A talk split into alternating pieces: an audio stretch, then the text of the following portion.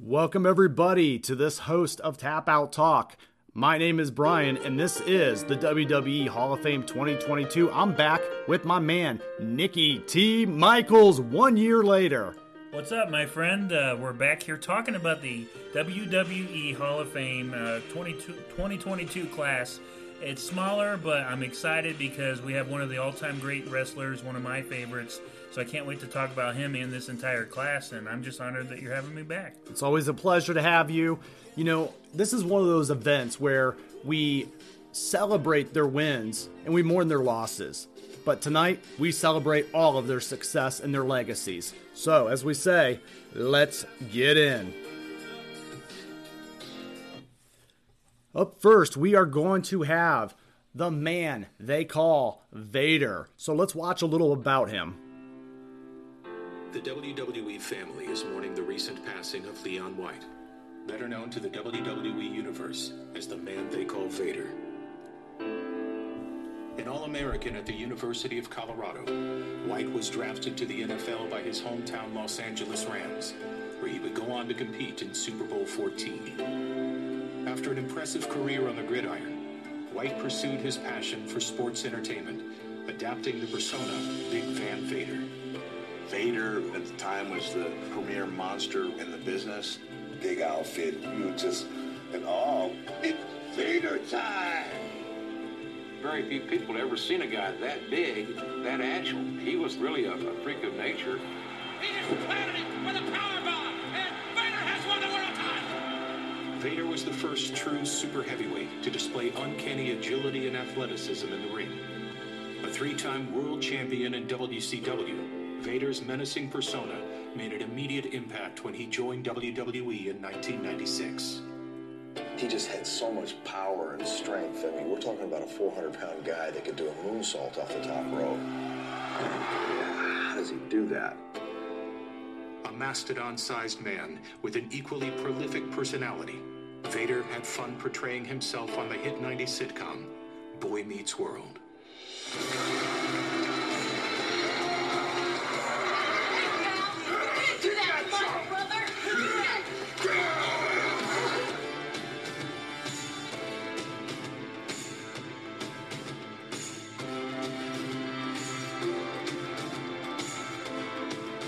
WWE offers our condolences to Leon's family and friends. We will forever look back fondly on the man they call Vader.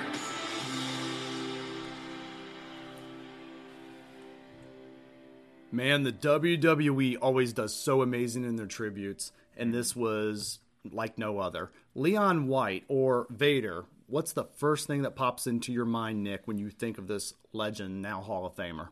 Well, you know, he was a trailblazer for big guys in the WWE, as uh, the clip just mentioned, but he really was stunning to watch because you never really saw a big man like him go off the top rope or fly into the air. He didn't care about his body, he was there to entertain the crowd. And, you know, I put him on the same caliber and level, and it's appropriate that they had him in the hype video as Mick Foley. I think he was there for the fans, and he loved what he did. And I always thought that he was very underrated. Yeah, and um, it's funny that you mentioned Mick Foley because he is actually responsible for Mick Foley missing his ear. So it was Vader in a match with Vader that actually ripped Foley's ear off, and he lost it in Germany. Um, and Foley goes into description of that on his uh, autobiography, and so that is one thing that pops into my head.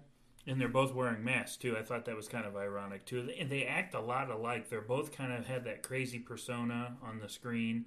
Um, he's a three-time world champ, so you know, in my opinion, it, this is long overdue for him, Bryan. Um, I remember watching him when I was younger, at the tail end of his career, and I used to love his entrance video. It's time! It's Vader time! Time! Time! I loved it, but uh, you know, it's sad that he's not with us anymore. But uh, I'm glad that uh, Vince McMahon and the WWE brass finally gave him the recognition that he deserves. Yeah. And, you know, he started his career, as they mentioned, off in the NFL playing for the Rams. And um, now I will admit, I did not watch Vader play in the NFL. Um, it was a little before my time. But, you know, it was kind of cool to know that as I started watching wrestling and seeing this big man in WCW. Um, but I always loved the football pads elephant face mask, the mastodon, if you will, Mm-hmm. that he would wear to the ring, and it smoked, and there was smoke coming out of it. And uh, every kid on the playground in elementary school was talking about that. Well, It's like uh, Laurinaitis too. You know, he was the same way. You know, football players make good professional wrestlers, Bryan. So I'm not shocked there. No, So- I mean- and I remember that Boy Meets World episode too. I remember watching that. I used to love that show, and I remember him on there. And uh, he was pretty intimidating then, and it's still kind of intimidating to watch now. So, Yep. I remember um, the big thing that got me watching was he broke a wrestler's back in the ring. And that was kind of the big Van Vader, you know, and he power bombed him, right? And that set his reputation for the bad guy. And he was uh, managed by Harley Race at the time, one of the greatest villains in the history of the business. the first ever uh, WWE champion, correct? Is he? No, I no. believe so, isn't he? I would We'll have, to, look that up. I'll have to look that one up. Um, I wanted to say Sorry, I didn't mean to interrupt. it was. Eddie Graham, if you go back to the older days. But um, the biggest thing with Vader, I remember in his first feuds, and he was the first main villain in the modern WCW, if you will. And I remember um, the big cage match on the beach with Hulk Hogan. When Hulk Hogan first went to the WCW, Vader had this bash at the beach steel cage match on an actual beach. And I love that pay per view. I believe it was 1994 was the year. And he had this bash at the beach matchup. And they actually was on Daytona Beach and they had all these um, fans just in the area watching it. And so it was an outdoor setting. It was really awesome. Yeah, uh, I, I did not get to see that clip, but uh, that sounds awesome. It sounds like him. I mean, again, I go back to he was a pure entertainer. He loved to wrestle and wrestle for the fans, and he just did a, gr- a great job with his persona, his villain gimmick. I mean, in all honesty, he, he you know him and Mick Foley. I mean, Yeah. those guys are the best. You know, he Um, didn't care about his body. Sorry. What's your most notable matchup, um, even if it's WWF days? Because he did transition over to the WWF. You know, there's so many, Bryan. I can't really pick one off the top of my head. And, and be honest with you, I was really young, so I'm struggling trying to uh, pick one out. But uh, I knew that he was such a great, underrated villain. Um, I do remember in the 90s, I'll give us one. Uh, he came over and debuted in the Royal Rumble, right? And he was a big feature player coming over into the Royal Rumble. And then that year, um, he was in the Royal Rumble, made his impact. But then at SummerSlam that year, he got a championship match against Shawn Michaels. And at the time, Jim Cornette was managing Vader. And um, if you ever hear Jim Cornette on his podcast, he talks about that match and how much he hated it because apparently Shawn was very difficult to work with, and to the point where yeah, and uh, he basically just he he hated it, and some of that tension actually came out in the match where he called uh, Shawn Michaels. He got on the mic and called him a gutless coward, and made him fight Vader a second time and a third time, and so it definitely was Vader time over and over and over again. Yeah, it will always be Vader time. His legacy will live on. And congratulations uh, to him. Obviously, he's not with us, but to his family. And I think it's going to be an emotional night for uh, the Vader family. Yeah, it's going to be great uh, to see Vader finally in the Hall of Fame. I wish he would have gotten in a few years ago when he was alive, but you know it's great that his family can honor this mastodon and this legacy. Should we go to our next one? Let's do it. All right, so coming up next is the next Hall of Fame is going to be a tag team for this year. It is the Steiner brothers. So uh, right out of Michigan's pride, uh, the Steiner brothers, Rick and Scott Steiner. What do you remember about them? Well, blast from the past, WCW. Uh, I remember Rick Steiner winning the TV title a few times over WCW. Scott Steiner, he's been all over the place uh, in WWE, WCW. He was in um, TNA for a while. So, um, I, I'll be honest with you, I thought these guys were already in the Hall of Fame. Um, but, you know, I mean, they deserve to be in there. They, they did a nice job. When they were a, a tag team, they were good villains. And I really think once they broke up, though, is where Scott really kind of distanced himself from his brother. And I felt that his brother Scott never, I'm sorry, Rick, never really recovered from that. I think Scott had the better overall career.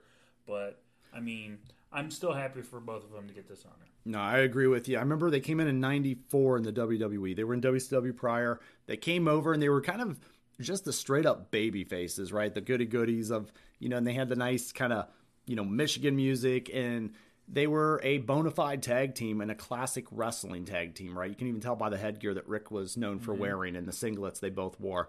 Um, at that point, you know, that was most of their WWF run, and they had some, you know, matches against. I remember the Beverly Brothers, who are from Ohio. I remember, you know, they really anybody in those '90s era.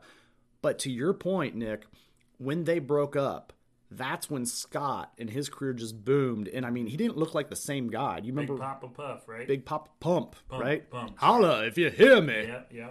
And he actually cut all of his hair mostly. Wore Di- that. Uh, what's that called? That uh, headpiece. That. Oh yeah, the, the Yeah. chainmail. Yeah, the chainmail. Yep. Yeah. like from the medieval times. Um, he dyed himself bl- bright blonde and just grows some facial hair and, and the arms, the freaks and the peaks, as he Roids, called yeah, it, the right? roids help with that, don't they? Um, oh, that's natural. so I'm sure. that little tennis ball on top of the Sure, bicep, Sure. um, I, you know, you used to kiss it, and Uh-huh. so that really made his career. He went to the NWO for a little bit, if you remember. Yep. And then to your point, Rick kind of did. They tried to give him his own persona, but unfortunately, it was still very Steiner Brotherish, and it just was a single version of this. I would say, Bryan, that Scott was more marketable um, as a you know individual wrestler. Rick is just you know he was always a good jobber. Well, that's that's disrespectful to say jobber. He was always good in a tag team, but he never really had that it factor, as Vince McMahon would always talk about, or the charisma to carry on and kind of lead into an individual career. And Scott had that. Scott had that persona. He had that bad boy, and that's what I was talking about. I know that they were baby faces when they were together, but I remember Scott as the badass in WCW and in Yep. uh, TNA as well. So and in WWE. So. well, you know, the quote Vince McMahon, you know, if, if I could imagine Vince comment on this, he would say, You gotta grab the brass ring, and you gotta get the testicular fortitude, Scott, to grab it and choke your brother by the throat. All right. Um, sorry, little Vince McMahon just funny. he walks in every once in a while in my office, and you know, I gotta kick him out. So There you go. Uh, Impressive. But no, I mean, they were a legit tag team. I agree with you 100%. A lot of people would have already thought they were in Mm-hmm. because in their minds, they are a Hall of Fame. We just made it official this year. Yeah, just like you know, you would have. Th- I think the same thing goes with Vader. Both Vader and the Steiner brothers should have been in several years ago. I agree with that. But yeah, congratulations to the Steiner brothers. Um, I know you're going to ask me a certain match, but I'll be honest with you. When they were in their heyday, I was not really into wrestling. So, Okay. But do you have a certain match? I'll turn the tables on. Oh, for me, and again, it was more about their single career, right? Because Oh well, if we're talking single, that's Yeah, let's go single. I thought you were talking about just the tag Sure. team, but uh, tag teams, there were so many more to me at the time. And keep in mind, as a kid, there were more flashier tag teams I was into. So these were more of a traditional wrestlers, and I didn't appreciate it at the time. But once they became flashy and they split up, especially Scott, I was like, "Ooh, what's going on here?" And I got into it. But what was your memory of that? Uh, Scott Steiner had a fantastic feud with Diamond Dallas Page in WCW, and it was just bloody. They had several. Uh, I don't. Th- what do they call the hardcore matches in WCW? They weren't. They weren't called the hardcore, but anyways, there was a lot of blood. There was a lot of barbed wire. Just I remember that rivalry. A lot of hatred. And they, those guys really sold themselves in the crowd, and um, I really became a fan of Scott after that rivalry. Yeah. So, Rick, you know, not much of a singles career. I mean, he had a, a little bit of a run. He was the TV champ for a while, Yep. and I remember that briefly. But Scott really stands out to me more. He also had a really nice rivalry. Scott did with uh, Kevin Nash, kind of the NWO fallout. Yeah. they had a really good rivalry with him and uh, Diesel. So. when he eventually came to the WWE as a singles competitor, just Scott, he had that initial uh, matchup with Triple H, and it was at the Rumble and No Way Oh, yeah, Out. I remember that now. Yeah. That to me, I enjoyed. A lot of people did not, but um, you know, I actually liked it, and I thought, you know, the muscle for muscle with Triple H was a nice like billing. Mm-hmm. Um, I didn't hate the match. I actually kind of enjoyed it, but I know a lot of people did not like that matchup because they felt. You got to look up uh, his rivalry though with Diamond Dallas Page. Those are some bloody matches. I'll have to go back and visit that Really one. good. Well, Steiner Brothers definitely a Hall of Fame, and you know we got a couple WCW related wrestlers in this first couple, you know, uh, inductions. Mm-hmm. Love but it, man. World Championship Wrestling. They are. Let's go it. into our next one, which is going to be we got to get our female of the class, and that is none other than the Queen, Sharmell. Let's take a look. Who has worn the crown with class is entering the Hall of Fame. I am personally excited about this one. Of course, the wife of two-time WWE Hall of Famer Booker T, Queen Sharmell, exuded royalty, charm, and class in and out of the ring. Congratulations, Queen Sharmell, on earning your rightful place in the WWE Hall of Fame. And of course, it's only fitting that she will be inducted by her husband, Booker T.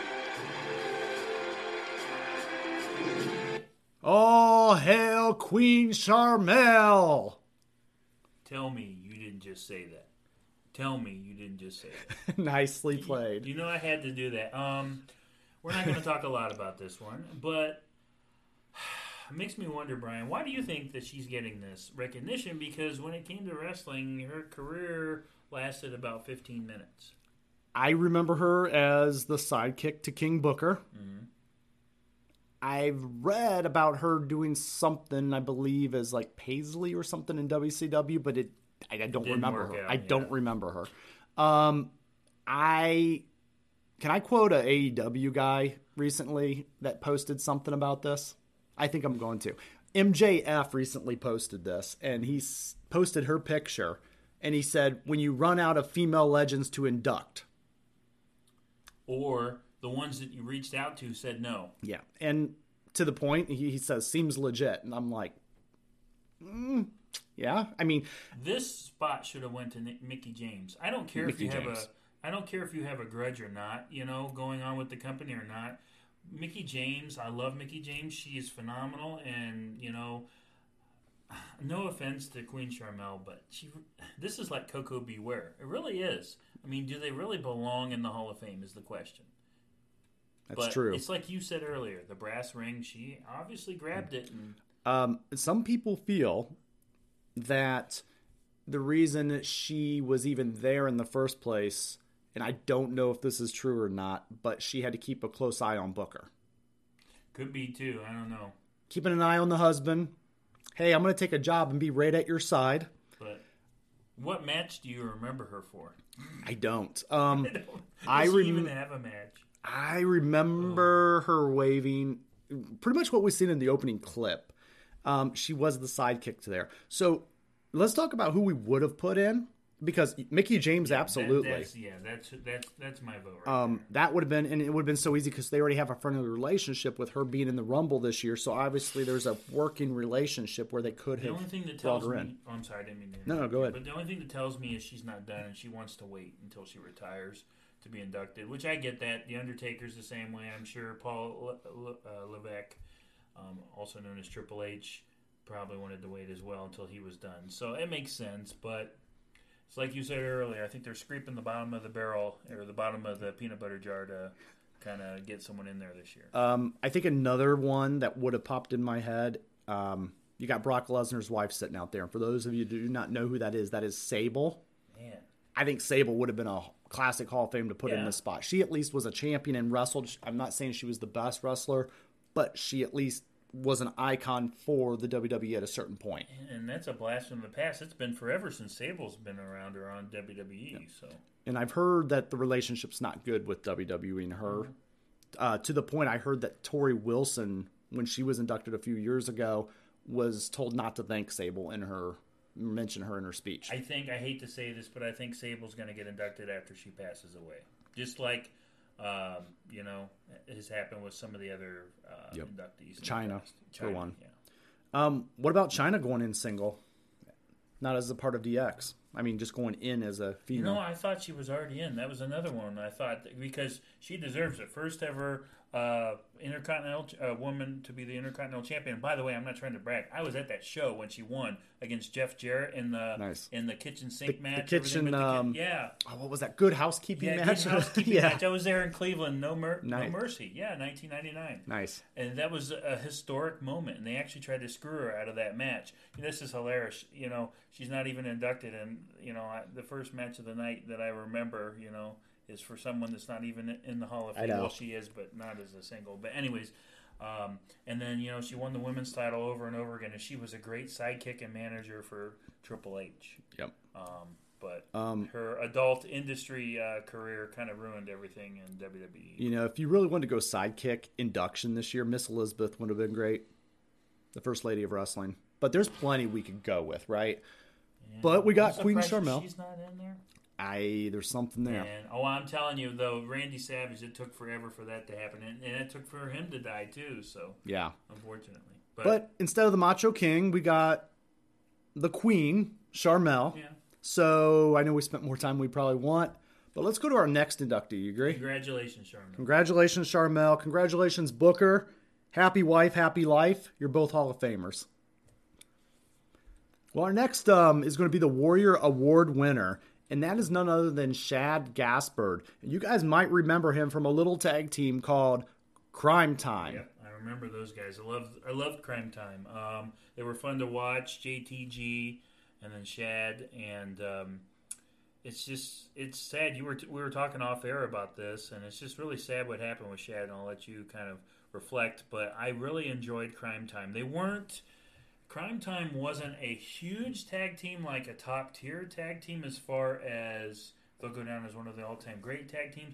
They were entertaining, they had great chemistry together, and they entertained the crowd. And I really think that Shad and JTG were in that kind of um, they were in that kind of era of the what mid to late two thousands Yep. where it was all about entertaining the crowd. And you hit a really good point there. Um, they were a real legit tag team, a real tag team. I love tag teams mm-hmm. that are tag teams. And what I mean by that is The chemistry. the yes. chemistry. Mm-hmm. They should look like a tag team, dress like a tag team, have a tag team name. Don't just give me JTG and Gaspard. the bar or something stupid like the bar. I think when they just throw two guys' names together, right? Like, Yeah, like Sheamus and, and Cesaro. As much as I actually, in the long run, enjoyed that tag team, it was so random at first and thrown together. but they did eventually morph into it. They did. And they gave themselves a name, and they had to actually merge their styles. Where you know they used to be legit tag teams, and it was almost its own division in a sense, and you just didn't throw guys together and say you're a tag team now. right. So, uh, Shad Gaspard, let's kind of talk about why he's getting this award. Um, the Warrior Award, for you guys that don't know, is to demonstrate an act of um, being a hero um, in the lives of people. And Shad Gaspard was a hero to his son on a very tragic day where uh, his son was caught in a riptide swimming and his son was drowning, and Shad uh, put his own life at risk and unfortunately gave his own life saving his son and he uh, ended up drowning saving his son so and he knew that he had to do that so his son could live and uh, that is the heart of a warrior right there That's the ultimate sacrifice. Um, what an amazing, amazing act of courage. And I mean, when it's your child, you're going to do anything. I mean, I would do the same thing, and I'm sure you would too for your child. And you know, just like any parent would. And you know, it's tragic that it happened, but the way it happened, you know, I mean, how, how's the condition of the child? You know? Um, i have not seen any reports of that um, so i haven't seen the actual Okay. i mean i know he's you know still around today and probably will be there tonight. It's going to be very emotional um, with the induction of this, and I'm sure JTG will be there. Um, but yeah, Shad, you know, I mean, it's tragic what happened, but you have to, you know, it's just one of those things where he did the right thing. I mean, I would have Yeah. done the same thing, Uh, even if, even knowing, sorry, even knowing that I'm going to die. It's your child. I mean, you know, you never want to bury your child. Right. And this um for me, this I feel he's the most fitting person to win this award for the act that he did. Not trying to knock on any of the other ones that have won this award, but to me, this is at the top of the list and uh, very well deserved. And I like the fact that it is somebody that is tapped into the wrestling community and has been a part of the wrestling family. Uh, I've seen this award sometimes go to people that just happen to be a wrestling fan, or you know, the WWE sometimes I think was you know kind of using it as a publicity. Well, they yeah they did the J- Joan Lunden with uh, the Susan G Komen, which is wonderful. But yeah, I agree that kind of tied into their marketing. But um, and then they had a, a little boy with a disability. I thought that was really uh, Connor the Crusher though. That Con- that was well deserving too. That, Absolutely. That kid. I mean, oh my god, I'm, just- I'm tearing up now just thinking about that whole thing. But yeah, going back to this, this was an act of heroism, heroic act, and um, you know he's he's probably not going to be remembered for his wrestling career, but for this act. I mean that that it speaks volumes. Yeah. I still can't get over the fact that he still saved his child. I mean, that that is It's truly an amazing story. is amazing. Um, So at this point, um, to lighten it up a little, it's our main event of inductions. And Nick, it's one of your favorites of all time, and that is none other than The Undertaker. And just to give you an idea, let's take a look.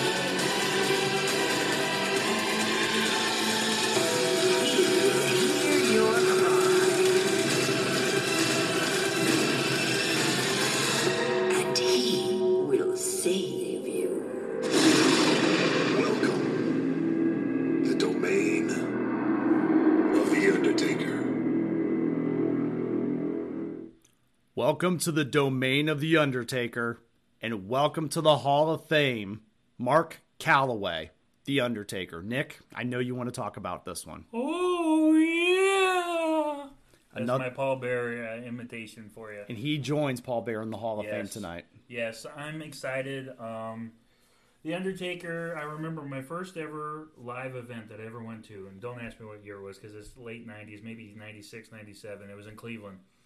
And we was at, I, long story short, we, I have a small connection to the Big Show, so we were, we were there to watch him, and he wrestled Triple H in one of the side matches. But the main event was Stone Cold versus The Undertaker, and I knew of Stone Cold, and I knew who The Undertaker was, but it, you know I was seven years old, and I'm there, and it goes black, and I hear the gong, and it wasn't the same music that he uses now, but um, it was back uh, the group he was in.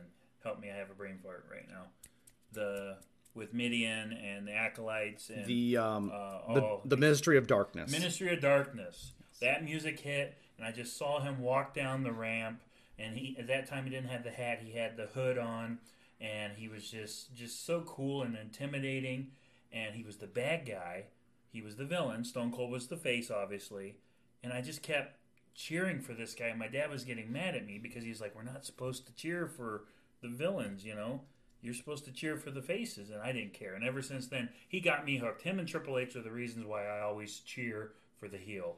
And I was just blown away. Seven years old, blown away, watching this guy just kind of take my breath away. I mean, he was phenomenal. He, his whole character, you, you're watching him walk down the ramp, and he's blowing you away before he even gets in the ring, let alone the bell rings, and you're just in awe of how intimidating he is, and you're a little freaked out and scared, but you're also excited at the same time. And I mean, whoever I don't know the story behind the Undertaker, I need to really kind of get into and watch and research more.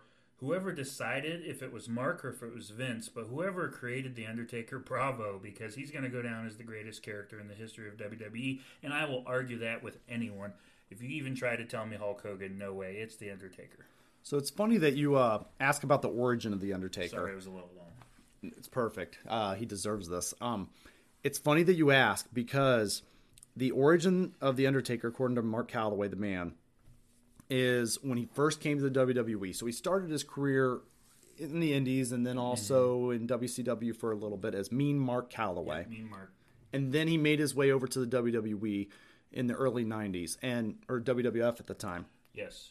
And I remember he was going to debut around the same year that the Gobbledygooker debuted at the Survivor Series. And when he called Vince for the first time, or Vince called him, and he thought it was a joke. Why is Vince McMahon calling me? And when Vince called him, apparently he talked to him and then he said, well, is this the Undertaker or is this or is it not?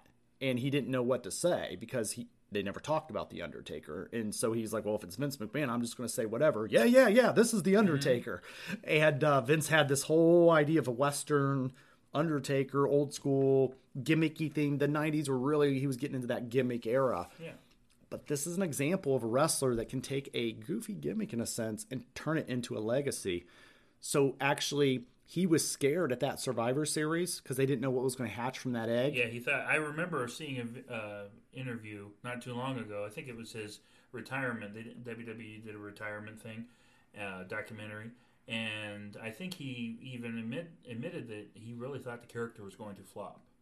Yeah, and, Yeah. He, and he thought he was going to be having to come out of the egg, mm-hmm. and he was scared of that. And he was like, "Thank God!" And then they debuted him. Now he started off with an amazing win streak, and he has a huge win streak through his career because his character was created to be almost the living dead, so to speak, and very spiritual and you know beyond this world of darkness. And he would, I remember he came right in, and I mean he had an immediate feud with Hulk Hogan, and he won the title and he came in his first manager was Brother Love.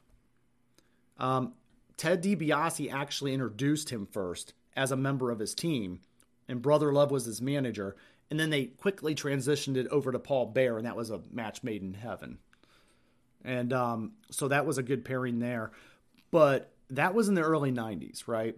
And then so I remember, and he worked very stiff. He, you know, he was meant to be, and there was so much stuff he could do as a big man, as a wrestler, but he wasn't allowed because of his character. And so from there, um, the earliest memories I have of him was as a little kid. I was kind of scared because he would put his opponents in a body bag after they're done and continue to beat on them defenselessly. Or he would always lock people in caskets, and he actually locked the Ultimate Warrior in a airtight cac- um, a casket, and basically, you know, they played off that the Warrior suffocated and almost died, and Right. so that was a lot of the 90s. And then we get later on, you remember the Ministry of Darkness you said is your first? What do you remember of his win streak? Because they built that win streak up where he almost couldn't lose to build up this character for a good 10 years. Yeah, that match was Stone Cold. If I remember correctly, he did win, but I believe it was via disqualification, and the fans were mad. But of course, he was the heel, so that's especially in the late '90s. That's well, even in even into the earlys, that's a classic heel move to win by or to get out of it by disqualification because it was for the title belt. So um, yeah, I, I kind of re- I, I do remember that a lot, and I was intimidated and scared, but also I was just amazed, and I really was just enjoying watching him perform. Um, it's funny though, you talked about how dark he was, and he actually you're going to call me crazy, but I always thought that the Undertaker wasn't as appreciated until he kind of found the Undertaker character now. Now, I know that doesn't make sense, but let me just bear with me. Sure. Ministry of Darkness, it was a good character, good Undertaker version of the Undertaker. But then he did the uh, American Badass. He switched over to the American Badass with the motorcycle. I love that. I thought it was cool. Kid Rock, Limp Bizkit had some really cool um, uh, intros, and then I think he did like Big Evil or something, and that kind of flopped-ish. It wasn't as popular as the American Badass. Then the Brothers of Destruction, the whole thing with Kane. We haven't even Yep. brought up Kane yet, but he kind of rekindled his relationship with Kane, and then I think he took like a year off, if I'm not mistaken, and then they kind of reimaged the Undertaker into what we know and love today, and really made him more of an icon. I think that Yeah. I think that that reset between the Ministry of Darkness and the current Undertaker, I think that really propelled him to one of the all-time greats. Well, and you hit a good point with the whole um, American Badass um, gimmick, right? Um, that was a hint of the real Mark, Mark, yeah. coming out. Mm-hmm. And He said that too. one of the things he mentioned on that note was he knew that the Undertaker gimmick was still good, but he could see the Attitude Era sinking in, and slowly he noticed that he was starting to lose the crowd. And he noticed guys like Stone Cold Steve Austin and D-Generation X and these edgier The you know, Rock. the mm-hmm. Rock, these edgier characters in the Attitude Era, and, and he told Vince, "I got to do something to get with the times," and he did. Some people didn't like it at first, and then they fell in love with it because when you're this good at your job, they could have made him a plumber, and he probably would have made it work, right? Um, so the reality is, it freshened up that gimmick, and then he went right back to the Undertaker classic version. But you know, he talked about um, he did a lot for so many guys, and Kane was one of them. I don't know if you remember how they kind of got together originally. Uh, yeah, you know, Kane, uh, that relationship was amazing. The Brothers, Brothers of Destruction, and then Paul Bearer tied in. And l- l- let's just talk about Paul Bearer for a second. The Undertaker is great, but, and he will tell you, and he has in several interviews, there's no Undertaker without Paul Bearer. I mean, Paul Bearer, because Undertaker wasn't the greatest on the mic. He got better as his career got al- uh, went along, but and the same for Kane. Neither one of them were good on mics. Yeah, Paul Bearer was the voice of the Undertaker, and I think a lot of people forget about that. And I mean, in my opinion, Paul Bearer is one of the greatest managers of all time. He's up there with Bobby the Brain. I'm not saying he's better or is at the same tier, but he's on that top five list. ooh, top five. Yes, we may have to do a top five manager One hundred percent. No, Paul Bearer. If it wasn't for Paul Bearer, there would be no Undertaker, and I think he would even tell you that. Um, one of the things I noticed with Kane was Sorry, yeah, we got off topic. no, you're but- good. It's the ability to take a young big man and kind of work with him on the um, on OVW. He actually went down there to work with him a little. Took him under his wing. under his wing, and then he came up to the main roster. And Kane did not have a much luck with getting a gimmick over. He was given, uh, I remember Isaac Yankem DDS, right, as the evil dentist with rotten teeth. Um, we talked about this last year in our podcast uh, when we did Hall of Fame when Yeah, Kane was Kane inducted. inducted 2020 class, right? And uh, if you guys want to watch that, I'll link it right here. yes. So check it out. ultimately, um, then Kane was given an opportunity to play the fake Diesel character when Diesel left, or Kevin Nash, right? Mm-hmm. Yes. And then at that point, Vince kind of told Kane, you know, you're kind of on your last limb. We're going to give you this Undertaker's brother gimmick. And Undertaker's Kane has even said has saved his career and took him under his wing and really allowed him to connect into that character and spin off and actually create another Hall of Fame character because there would be no Kane if there was no Undertaker. I mean, the big three right there: Paul, Undertaker, and Kane. I mean, they, that was just amazing that uh, those three were able to work together and pull off their gimmicks so well together. The chemistry, again, it comes down to having the right chemistry, and those three really did. Um, the Undertaker, but can I just get back to one point? Yes. Yeah. Kane, I love the rivalry. They faced off three times at WrestleMania, correct? Yes. Yes, three times. Some great matches. Check them out on YouTube or whatever. Um, I really, I, I just watched one of them not too long ago. I think last year when Kane got inducted, and I'll have to go back and rewatch uh, all three. But you could just tell too, even though Kane's wearing the mask, those matches give you chills. I mean, it's just so much fun. One of them's a buried alive match, if I'm not mistaken. I'm pretty sure. They did have a match of that nature. They had a Inferno match. No, but I thought the buried alive was at WrestleMania, or was it the Inferno? Uh, the WrestleMania they had, I think they just standard matches on both of them, if I remember Okay. correctly. But they've had a No, lot. it they've was had Survivor Series. It was a buried alive. They did a buried match. I remember Yep. that. Yeah, that was that was iconic too. And that was the buried alive match, casket match. You know, Undertaker was the what's the term I'm looking for? The pioneer of those matches. he was the innovator, Innovator, of, yes. of those gimmick matches and making them work. Um, and I like that because you led me right here is the casket match uh, with the likes of Yokozuna and Kamala Mm-hmm. and many m- more. You've got uh, Hell in a Cell. Hell in a Cell. He's the innovator of that, right? He and was Shawn Michaels. Yeah. the very first Hell in the Cell ever with Shawn Michaels and The Undertaker and the debut of Kane. yeah. Oh yeah, that's right. It is, isn't it? Now I'm gonna have to go back and watch that. And Mick Foley's greatest match was Who was that with? His greatest of all time? Oh, it's easy. Was You that a Hell in a Cell match? Oh yeah, with with the Undertaker, where he threw him off the top of the cell onto the onto the I almost said score table onto the what's that Announcer's called? desk. announcer's Yep. desk, and I can just still to this day hear Jr. his commentary. My God! Oh my God!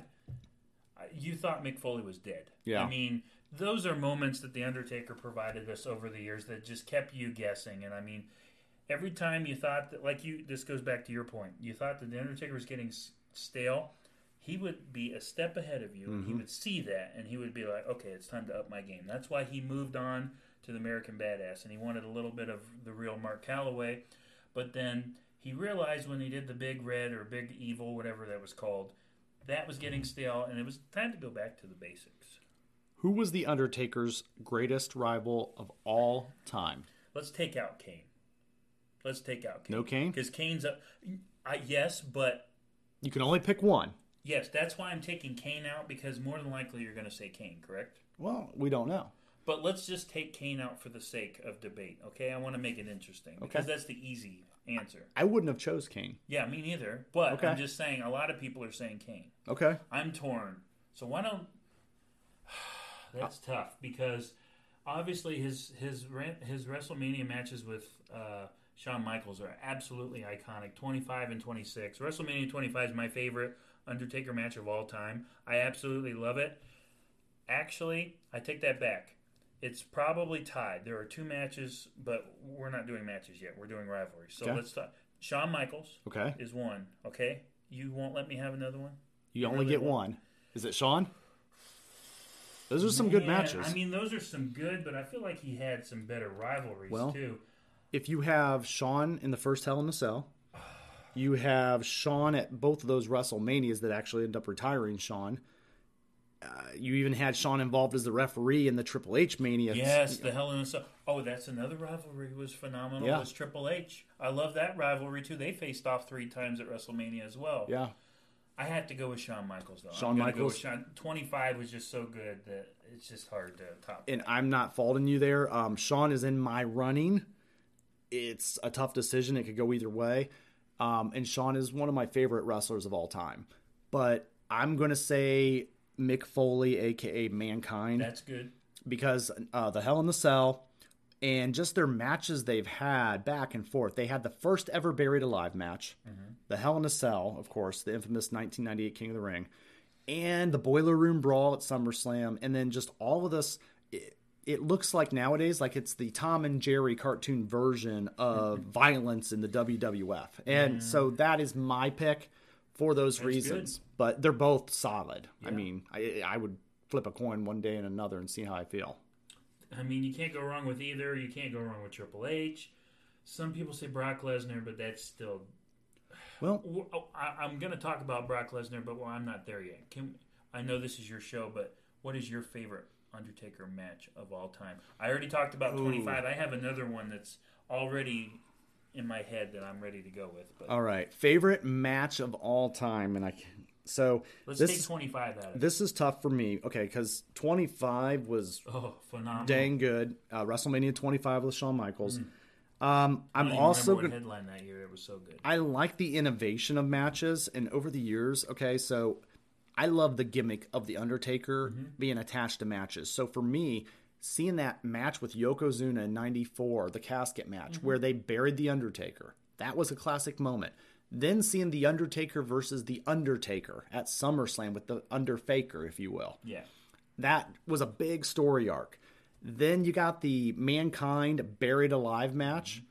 I, I tend to find myself drawn to these matches where the Undertaker's doomed and beaten and then just goes away and comes back.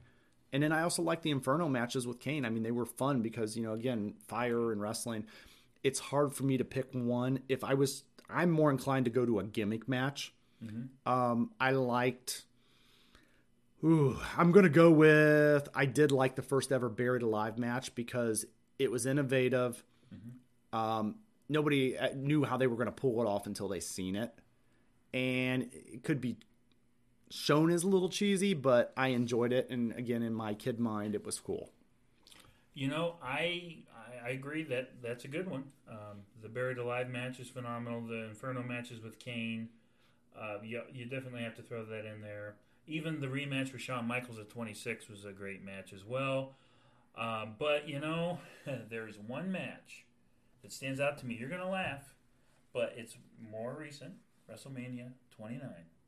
I absolutely loved it. Which one? I absolutely loved CM Punk versus The Undertaker. You guys need to go and watch that. And now you laugh. Hmm. It was good. You need No. to go and watch it because not only that, if they hadn't have, I think they only had what two or three matches together. But CM Punk and The Undertaker, that is an underrated rivalry, and that It is. rivalry is up there as well. If you remember Breaking Point, the one year where Mm-hmm. Teddy Long got involved and he Yeah. got screwed, this was kind of uh, vengeance. Uh, I love how Paul Bearer dying, they really tied into that. If you remember Mm-hmm. that rivalry, and he had the fake ashes, and you know he threw away or flushed Paul Bearer down the toilet with Yep. the urn and everything.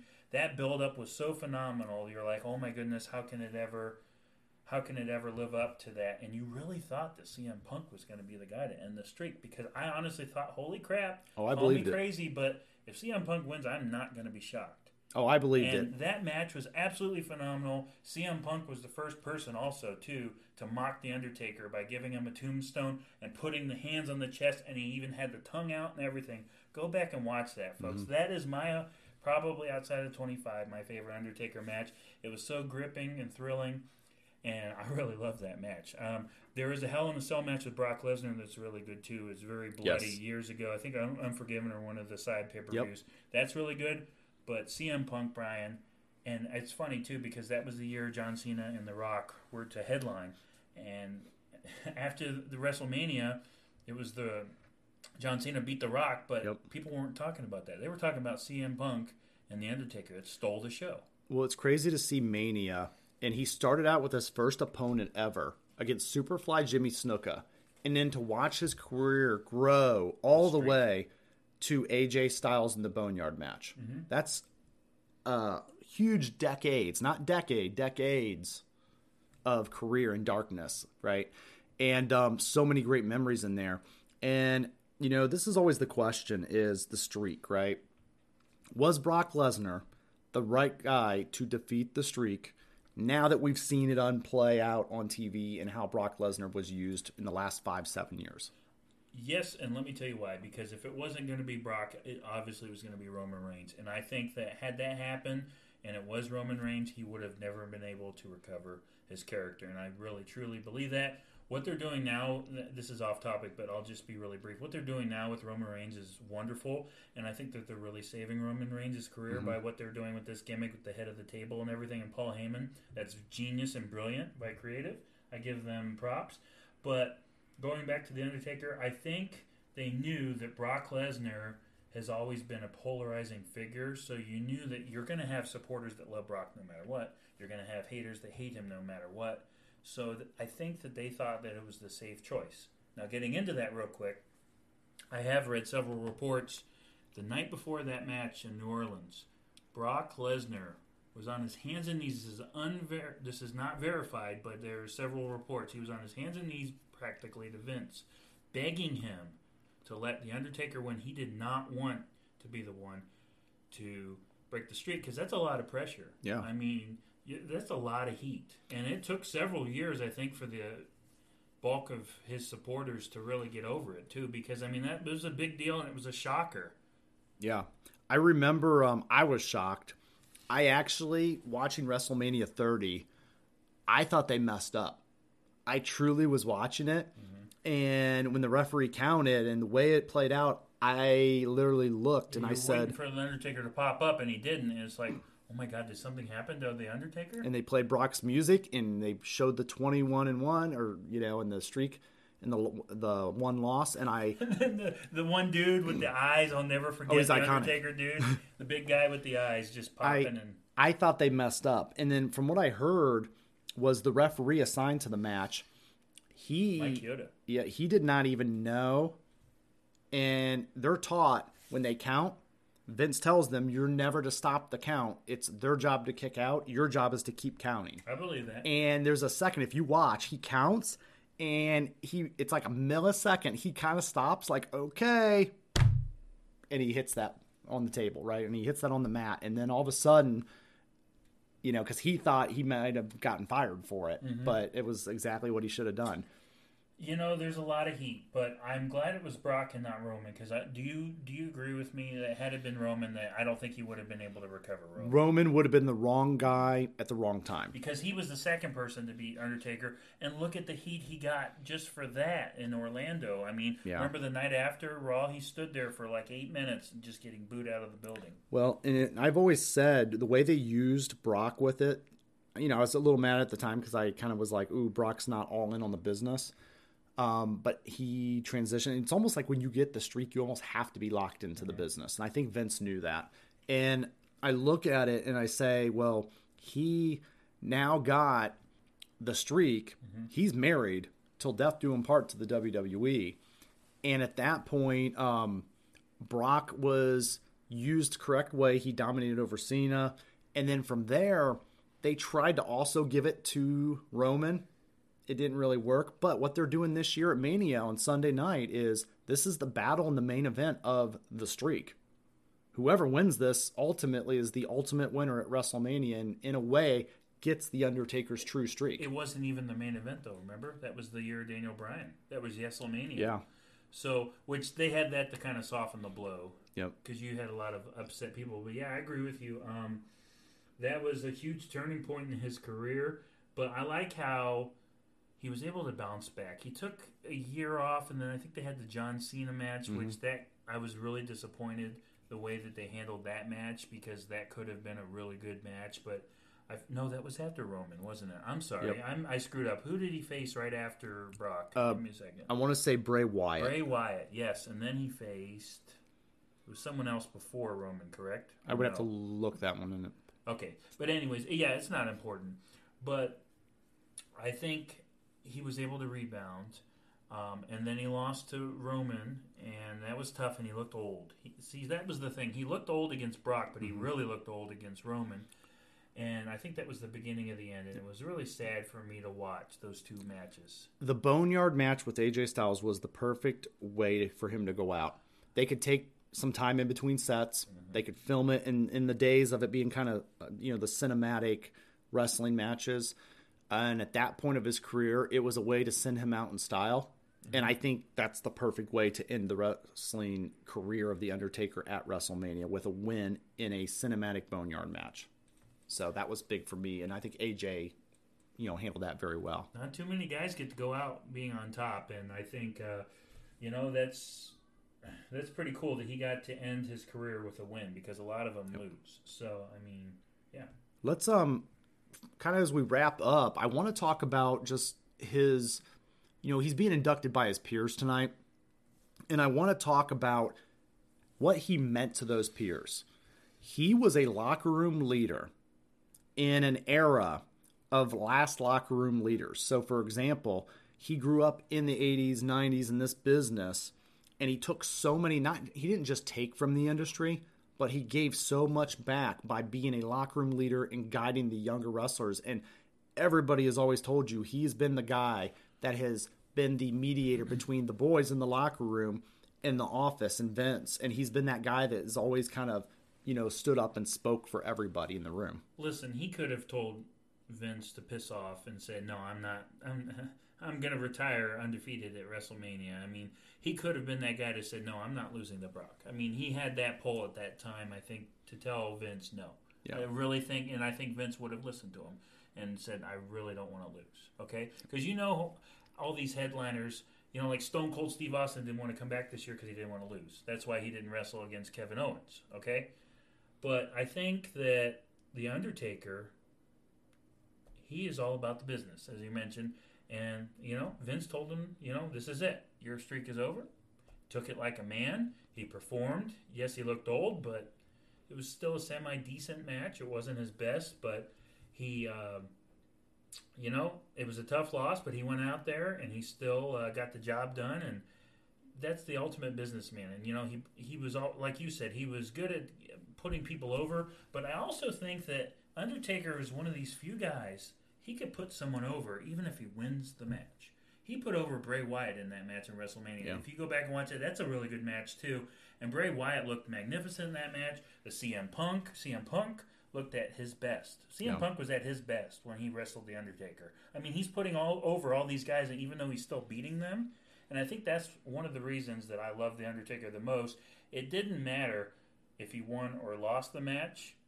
He, like you said, he was there for the better of the company and for the fans, and he was a pure entertainer, and he was a, he's a very selfless person, a very selfless man, and I think that's one of the reasons why I became a huge fan. Well, and that's the other thing is um, he was one of those rare wrestlers and characters that didn't need the title No, to be relevant in any part of the business. I mean, I was just looking at some of his title reigns, and you know they didn't last very long, and that's because uh, his longest title reign was from 2009 to 2010, 140 days. But outside of that, 23 days, 14 days, 6 days, 29 days, 49 days, 37 days, 30 days.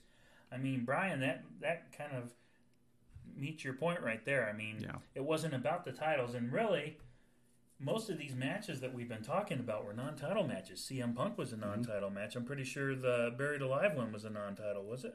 Uh, yeah, that's correct. And then, uh, of course, uh, WrestleMania 25 was as well. So it was non-title. You know, there's that old saying um, that the man title doesn't make the man; the man makes the title, and that is exactly where we fall with the Undertaker. Um, Hall of Fame career, amazing legacy, and I'm excited that he is going to enjoy this tonight, and it's going to be a heck of a ceremony live tonight. real quick, adding earlier, Michelle McCool should have went in this year. We forgot about her. I She should have went in with her husband. with her husband. That would have been a nice one-two punch. Um, any other final comments on the Undertaker and this legacy? Well deserved. Um, I'm so happy for him. This makes me want to go back and rewatch all those matches we just talked about. Um, and I know we're forgetting several that I know a lot of people are like, well, what about this match? What about that match? Yeah, I know, but you know, we really don't have time to talk about all of them. But he was in so many great matches, and you know, he really is the dead man. I mean, he's a, he's iconic, and he's going to go down as one of the all-time greats. Yes. sure. Um, you know, final word is The Undertaker, rest in peace and live in legacy. That brings us to the end, and I want to thank my main man, Nikki T. Michaels, Tap Out Talk Hall of Famer. And I appreciate you. This is year two being Yes. on the show. Yes, let's do it again, and maybe let's do it for the Royal Rumble next year. Let's do it for the Royal Rumble. right. Uh, we can do it as many times as we want. You're always welcome with that Hall of Fame status. Appreciate it. Thank you, sir. Guys, uh, do you, Nick, do you want to throw out your channel real quick? Oh yeah, you can check me out on Twitter at uh, Nick Michaels eighty nine, um, and then I'm on uh, Instagram as well at Nick Michaels eighty nine. Well, let's wrap up, guys. Thanks for watching. Like, share, subscribe. I appreciate each and every one of you guys in the wrestling community. And don't make it a great night, make it a class night of Hall of Fame.